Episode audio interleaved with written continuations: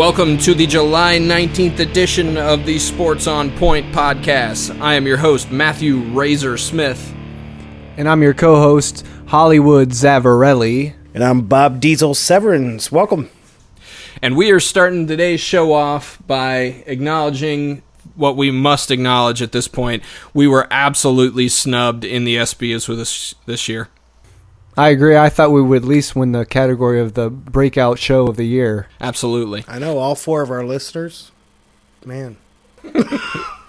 we, hey, we are the new world order in sports podcasting. Because we're just too sweet. All right, before we get too full of ourselves, let's move on to the week in headlines. And now on to This Week in Sports. This is a section where we cover the top shared stories on the internet from every day of the past week, the things you're sharing on your Twitter and your Facebook. Our hosts will give a short comment on each, starting off with Monday. The NCAA reveals the format of the new 68 team tournament. Matt? Yeah, it looks like they're going to be picking out the bottom four at largest and putting them up against the bottom four automatic bids. Uh, for the automatic bids, if they win and come out of that round, it'll be a huge bonus for them because I think they'll be able to move on to the second round as an 11 or a 12 seed. So I think it should be interesting to watch. Definitely much better than a 96 team format. Actually, I would have liked the 96 team format better, but. Well, you're wrong. With the. Okay. but with the eight extra teams, I'm glad they just didn't pick all automatic qualifiers and put them in. I'm glad they mixed it up for uh, the at large and four of the automatic qualifiers. I think it brings a little bit more to the tournament. On to Tuesday, 2010 NBA free agents. Zydrunas Ilgauskas is to follow LeBron James down to the Miami Heat, his agent says. John, what do you think about that? And Big Z joins the South Beach NWO. I'm not surprised. He was always somewhat good friends with LeBron, and he wants to get his title before his career is over. So, um, not too surprising. I don't I don't have any ill feelings towards this, even as uh, a Cavaliers fan. Big Z deserves it. He let him go win a title or two. I don't think he really fills out the hole that they have at the center position. They're going to need to get somebody who's more of an inside presence on that team. Moving along to Wednesday, also 2010 NBA free agents. Dwyane Wade says Los Angeles Lakers, not the Miami Heat, are the title favorites for 2010 2011. Matt? I think this might be the first classy thing we've seen done by the South Beach NWO. Ultimately, I have to say you got to give the nod to the defending champs, but I don't know how many people are going to take that seriously. Yeah, I wonder if he actually believes that.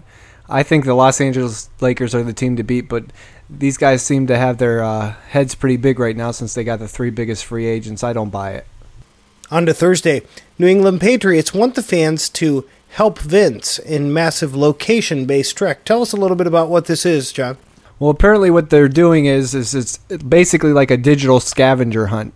Apparently, Vince Wilfork's ring has been stolen by an angry Jets fan, and they're basically going through the digi- digital world and sending the, all the fans on a scavenger hunt to try and locate his ring. I think it's a good idea. I it's cool to see have the fans interact and be motivated. It's I, I just think it's a cool little thing having to do with sports and get, getting them pumped for the season, especially against their biggest rivals, the Jets.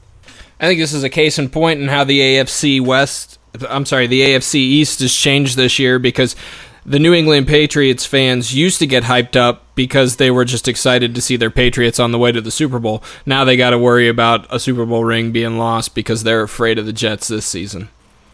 Kind of makes me feel like Where's Waldo or something like that. That's exactly what it is. On to Friday, inside look at LeBron's free agent coup. Now, Yahoo Sports says from Beijing to Miami, Dwyane Wade and the Heat traveled a long road to lure LeBron James to South Beach. Matt, tell us a little bit about that. This was a pretty in-depth article from uh, Adrian Wojnarowski from, oh, I'm sorry, Wojnarowski from Yahoo Sports, where he details all the events that led up to LeBron uh, leaving Cleveland and heading to South Beach. It's actually a pretty eye opening view of the whole situation. I think if you haven't gotten a chance to get around reading that article, read it. It'll definitely open up your eyes to some of, some of the things that go on in the seedy underbelly of the NBA. Yeah, we'll link it up, by the way, on the website.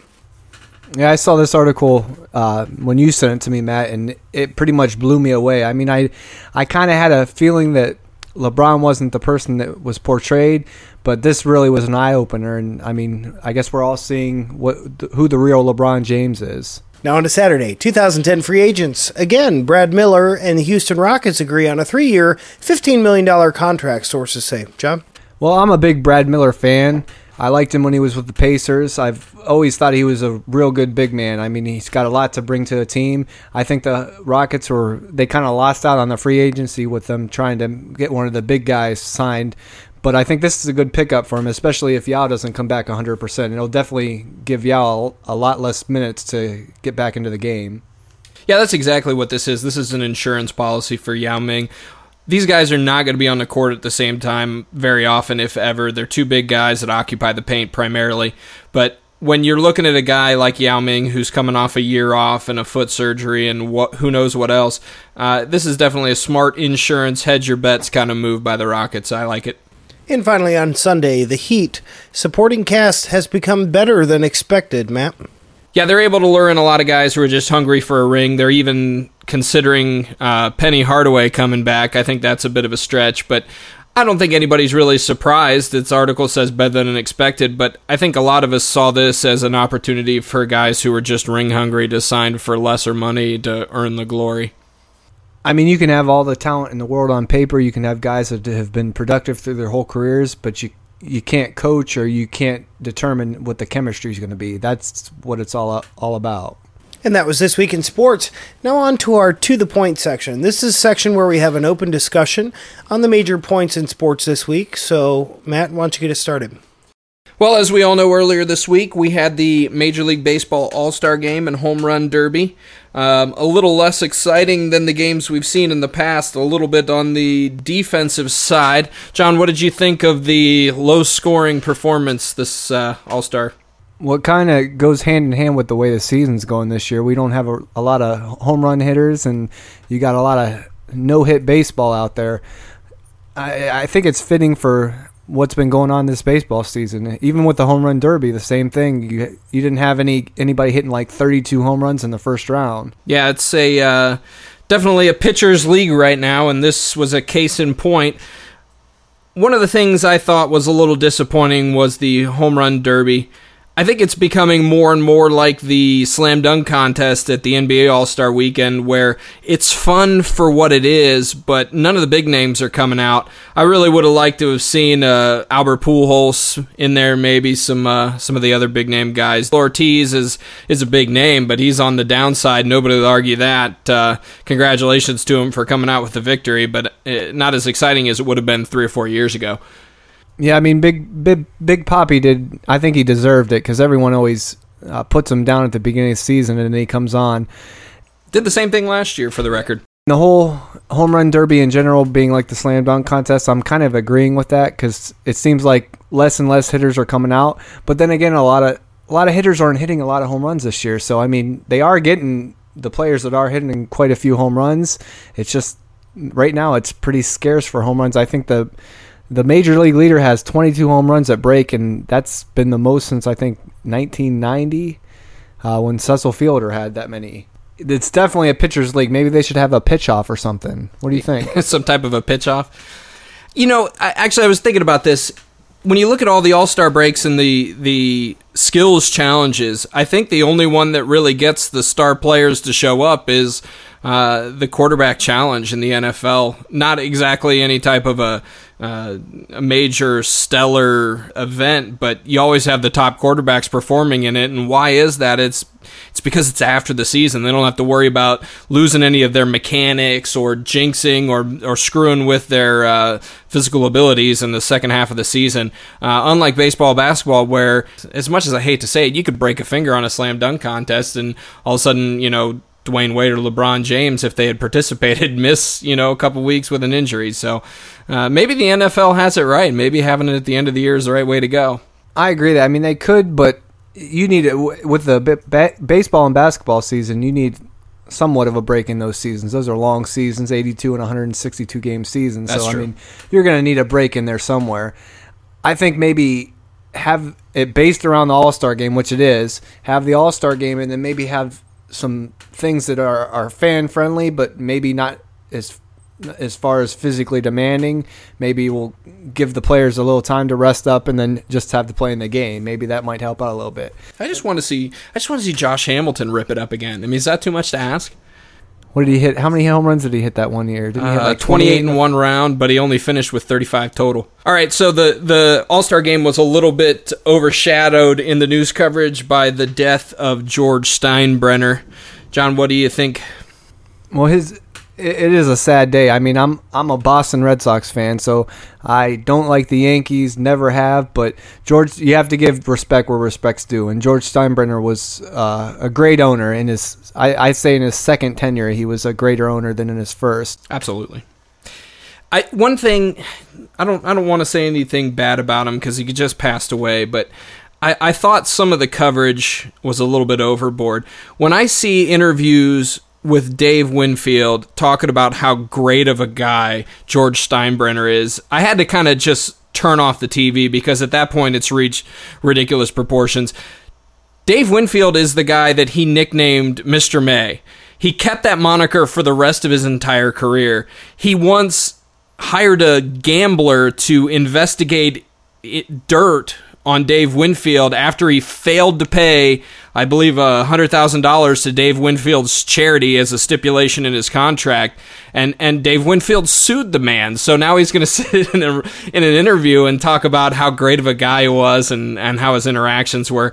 I, I, the guy did a lot for baseball. There's no doubt, but I don't think it's time to deify him yet. He's he's uh, he's definitely had his his uh, black marks for sure. Yeah, I mean, overall, like I said, he kind of revolutionized the game as it's it's done today, which is basically buy buy all the players. But the one thing you can say about George Steinbrenner is, with everybody wanting to make money in in sports and buying franchises, Steinbrenner didn't care about making money. He wanted he wanted to make money so he could spend it on his team. And I honestly yeah, it, it kind of takes the competitiveness out of things when you have all the best players, but it shows his will to win. I mean, yeah, he's buying players, but hey, if you can buy the players, buy them. No doubt he raised the bar in the American League. Uh, when he took over, the American League was the lesser of two. I think if you look at it, though, he got uh, suspended for three years from 1990 to 1993. During that span of time, I think a lot of the foundations for the championship teams he had in the late 90s and even now were set at that point in time. I'm not convinced that had he had his hands on the reins during that period of time, that we'd have had the, uh, you know, Don Mattingly and, and Bernie Williams still on the roster late in the '90s, because I think he would have been moving them for for big names at the time. So uh, ultimately, stepping away from the game, although not voluntarily, would have was the absolute best thing that could have possibly happened to George Steinbrenner's legacy. Yeah, absolutely. I think it was a good thing. It made him think over and come back as a better owner. When he came back, what two or three years after that, they went on a spring and they won four or five. So, the NBA announced this week that they lost, I believe, $370 million over the last season. The uh, labor union is disagreeing with those figures, say that they were cooked a little bit. Ultimately, I have to say that this is the first most obvious sign that the lockout is definitely coming. Uh, what do you think? You think we're gonna we're gonna have a 2011-2012 season? I think we'll have somewhat of a season. I don't think it, we're they're going to miss the entire season, but you you can't really tell. It's early. I mean, with these lockouts, they're they break off talks, and then right before it happens, then they start talks again. And it did happen back in what was it, '98 last lockout. I believe 98. And I mean, that shortened the season to 50 games. I don't think it's going you're going to miss an entire season. I mean, that would devastate the sport. I think both parties know that that, that would devastate the sport if they miss an entire season. I think some of the things that are interesting, um, the the number one thing that the owners are going after in this new collective bargaining agreement is no more guaranteed contracts because they think that that's the whole entire purpose of their money loss that they're experiencing right now. I don't know how you can fight that fight when you're signing the kind of contracts that they're signing right now, but at the same time, if we do come back with no guaranteed contracts and maybe we've done away with mid-level exceptions and maybe a few of those other soft cap benefits that we had before maybe it's a true hard cap after the new CBA I think um, I think teams like uh, Miami, Atlanta, some of the teams that have signed a lot of these big money contracts for long periods of time could end up hurting pretty bad coming out of this. Uh, Miami will be okay for a few years because all these guys are signing on for three year contracts for the most part because nobody wants to be up for a contract next year. But uh, I think that could be a, uh, a big contributing factor to some teams dropping off in the next couple of years. I think you're going to see more more players sign uh, three year deals too. I think you're going to see a lot of big threes and people sh- signing short term deals and jumping from t- team to team. I think the uh, loyalty in the sport, which I've thought has been dwindling over the last few years as far as players' loyalty to the team, I think that's going to be null and void after this thing. Absolutely. So, of course, you know, we talked about the Miami Heat. Um, I, I, think it's worth mentioning that over the past week or so, uh, LeBron James and his quote unquote brand partnership with LRMR has taken some pretty big hits. We mentioned the Ad- Adrian Wojnarowski article earlier. Um, also, the story about the pendant um, which if you're outside of the northeastern Ohio area, you may not know too much about. Uh, what do you think's going on? Um, what do you think's going on in the media with LeBron James and his image right now? Well, the the pendant incident. Basically, there's a there was a a 19 or 20 year old girl, and she, about four years ago, she found a pendant at a garage sale and bought it for five dollars. She'd wear it around her neck, and I mean, she thought it was a cool pendant. And basically, the pendant's a LeBron James jersey has the number 23 on it and she took it to a jewelry store to have him look at it because a friend of hers or an acquaintance told her that it kind of looked like real diamonds. So she took it to the store, and they the jewelry store they said that this is real. So they wanted her to get it uh, certified. So she saved up two hundred dollars to get it certified, got it certified, and then she was going to sell it on eBay because she's a boxer. She wanted to open up her own gym. Well, recently, I think it was earlier this week, I read an article that LeBron James' agent actually called her and told her that LeBron, hey, LeBron's over here. We want you to come over here. We got an offer that uh, you, you can't refuse for this. We're going to give you a good price for this. Well, she went over there and basically they took it from her, and they had to. They ran out of there. The cops were called. The cops are investigating it. LeBron's agent said, is saying it was stolen. The girl found it four years ago at a garage sale. I don't see how it's stolen, and if you can't just pay the girl ten thousand dollars for it, or buy another one. I mean, you're rich. The girl, I, unless she did legitimately steal it, which I don't know how. I don't mean I don't know. I'm sure there'll be more facts come out in the story, but it's it's his credibility and there's a lot of shady things going on that are starting to come out with LeBron James. So his his brand is taking a huge hit. One of the things that outlined in the Wojnarowski article was um, the reputation that LeBron has around the league as a uh, guy who's inconsiderate to ball boys, you know, uh, staff members, and even some of his lesser teammates. Um, there was some indication that uh, Coach K might not have even wanted him on the 2008 Olympic team, and and might have had his arm twisted into into putting him on the squad. Um, there's there's been this undercurrent, I think, about LeBron's attitude and personality that has differed greatly from what we've heard specifically in the northeastern Ohio media um, and even even nationally about you know the stand up character that he's been over the years.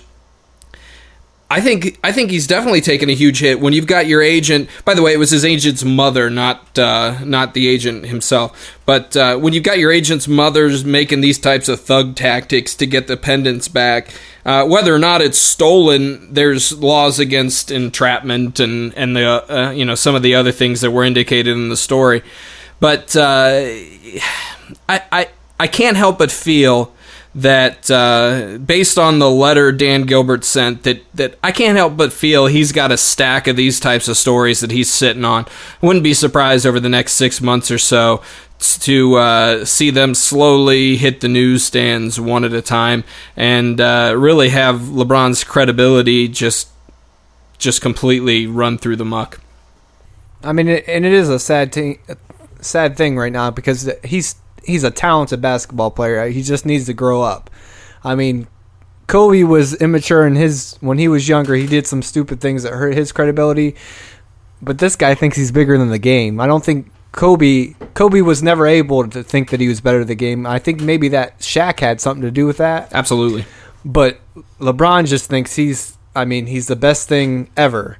And it's not he's not. Kobe never had the enablers around him that LeBron has either. I mean, when you run with nothing but the same people since your superstar high school days, nobody's going to tell that guy no or, or put him in check ever. Going back to what you said, though, Matt, I mean, if they do have these stories that they're sitting on, don't you think that somebody around LeBron would have said, hey, you can rephrase some things during your decision? You can handle this a little bit differently. And then Cleveland would look like idiots to make him look bad after you know if he if he went to the league or if he went to the organization and he had a classy exit from the Cleveland Cavaliers don't you think it would have been in bad taste for them to then release those things but now it would it would almost be like he he paved a way for them to do that if these things do come out You know, I I definitely think that this is something that could have been avoided with some uh, better handling of the situation. But I think the thing that we're missing here is um, all of us are basing uh, what he should or should not have done on the rationale that we have in our day to day lives. But what we've got here is a 25 year old superstar who's had everything his way for the last 15 years. Everybody around him says, yes, sir, yes, sir, every time he says jump. I don't know that there's anybody in his life that he considers their opinion valuable enough that could say, "Hey, dude, you got to step back. You got to you got to rethink this strategy." In fact, the the Wojnarowski article even says that some of his close advisors said the decision idea was a really bad idea, and LeBron's take on it was, "It's going to be bad no matter how it goes down. So what difference does it make?" it's it's a guy who's just oblivious. He's completely oblivious to the way that he looks outside of his circle. And you got a you got a bunch of immature kids. I mean, his his manager is a kid same age. I mean, so it's he has no really he's grown up in the business just as LeBron has came up in the league. So I mean, it's kids leading another kid. I guess I just drank the Kool Aid. I mean, when they talk about the level of intelligence that he has, the court vision, all these things, I look at him like he's got to be a, a guy Respect with for the some history of the game. But but but he has no common sense. I mean, no that- common sense. That just it seems odd that over the last seven years, you know, as a Northeast Ohio fan, we haven't seen anything like that, and now all of a sudden it's just kind of like in our face. Yeah, the one thing I think was interesting was uh, Brian Windhorst, who, by the way, deserves mad respect for the way he's handled this whole situation. I don't know if anybody who's listening is familiar with him, but he is the beat writer for the Cleveland Cavaliers for the Cleveland Plain, Plain Dealer. And uh, of course, he's been the scoop guy throughout this whole story. And he's really kept an even keel to everything he's been saying. He's been reporting only facts and, and discounting rumors as just that. But. Um, I think when you look at the stuff that he's written in the past about LeBron James and even after the decision was made, I don't even think that he was privy to the opinion that Wojnarowski was able to dig up and and the negative feelings that people around the league had toward him because I remember specifically Brian Windhorst saying, you know, LeBron just signed up for a Twitter account. He hasn't had one this whole time. He just redesigned his website. He's got an hour long special announcing decision wait a second, this isn't the guy I've known for the last seven years. And starting to see these stories and these things come out made me realize that this isn't the guy that any of us have known for the last seven years. But it's not because he wasn't that guy for the last seven years. It's just that we were sheltered from that side of him, I think. And uh, I, I, I think there's just going to keep. Uh, there's going to be revolution or revelation after revelation in this story. Yeah, I mean, after it's all said and done, I think his brand's going to be hurt quite a bit. I mean, I think he he's young enough. He, we can forgive him. I mean, we forg we most people forgave Kobe for what he did, but But Kobe was the man on his team. Here's all right, we're going off on a tangent, I know that, but I, I just have to I just have to throw this out there. If you go to the NBA finals as the Miami Heat and LeBron James gets injured and can't play in the finals, do you write them off? Then you're not the man on your team. If they can go to the finals and win with you injured and sitting on the bench, then it's not the same thing. It's not Michael Jordan and Scottie Pippen because Scottie Pippen and Horace Grant weren't winning championships without Michael Jordan. You have to be the man to get that legacy, and he has no opportunity to do that.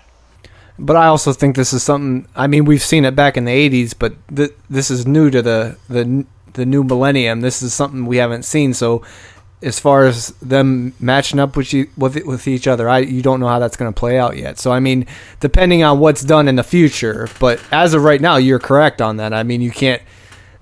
He's going to have time to to build up his back up his rep, but he need he's got a lot of growing up to do. Absolutely.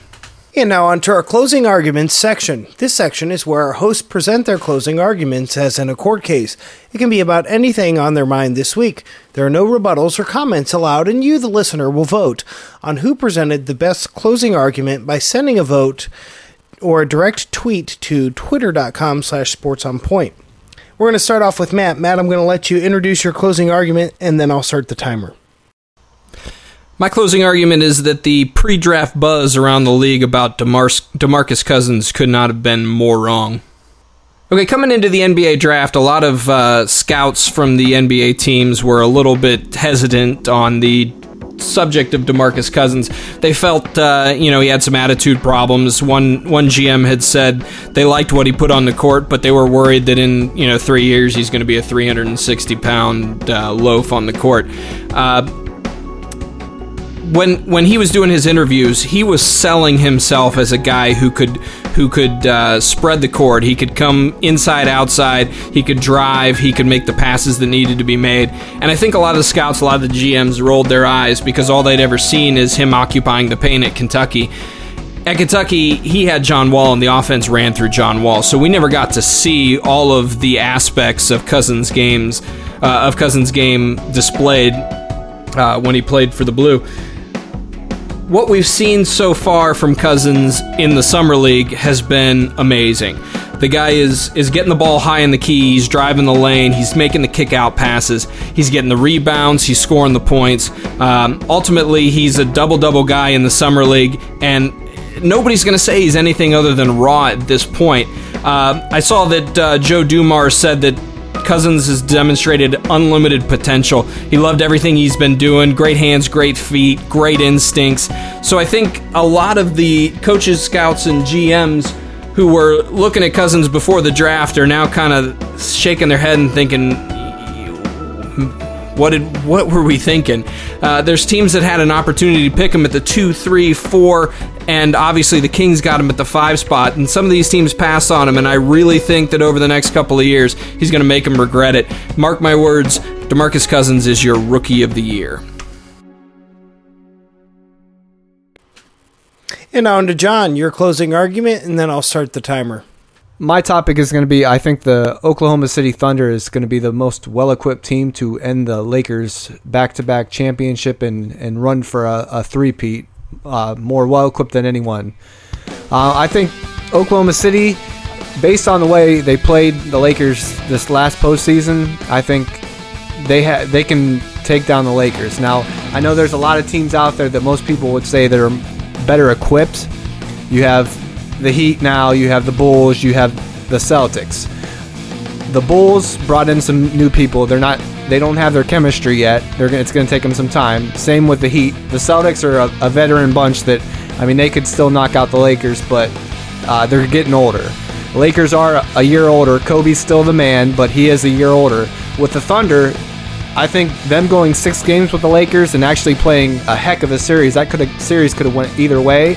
I think that gave them a lot of uh, experience and, and belief that they could beat the Lakers. You got Kevin Durant, who's one of the best, I'd say top top five players in the league. I, I would actually say top three, but um, you have Westbrook, who's actually be, become he's going to be one of the best point guards in the league. I think next year he'll he'll get even better. You got a lot of young players, and we're basically where the Oklahoma City Thunder were hurt last year against the Lakers was size. They've drafted three big men this year. Yes, the big men have to come in, they have to produce, but that's three big bodies that they didn't have last year. So basically, I mean, I think it's gonna they're gonna play in the Western Conference Finals this year. The the power has actually definitely shifted to the East.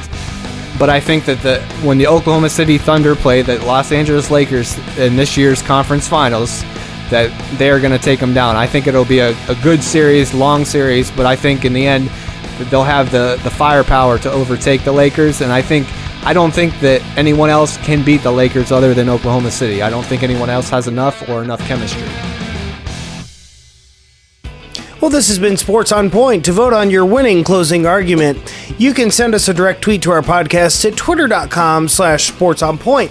And as always, send your suggestions on how we can improve the show to feedback at sportsonpoint.com.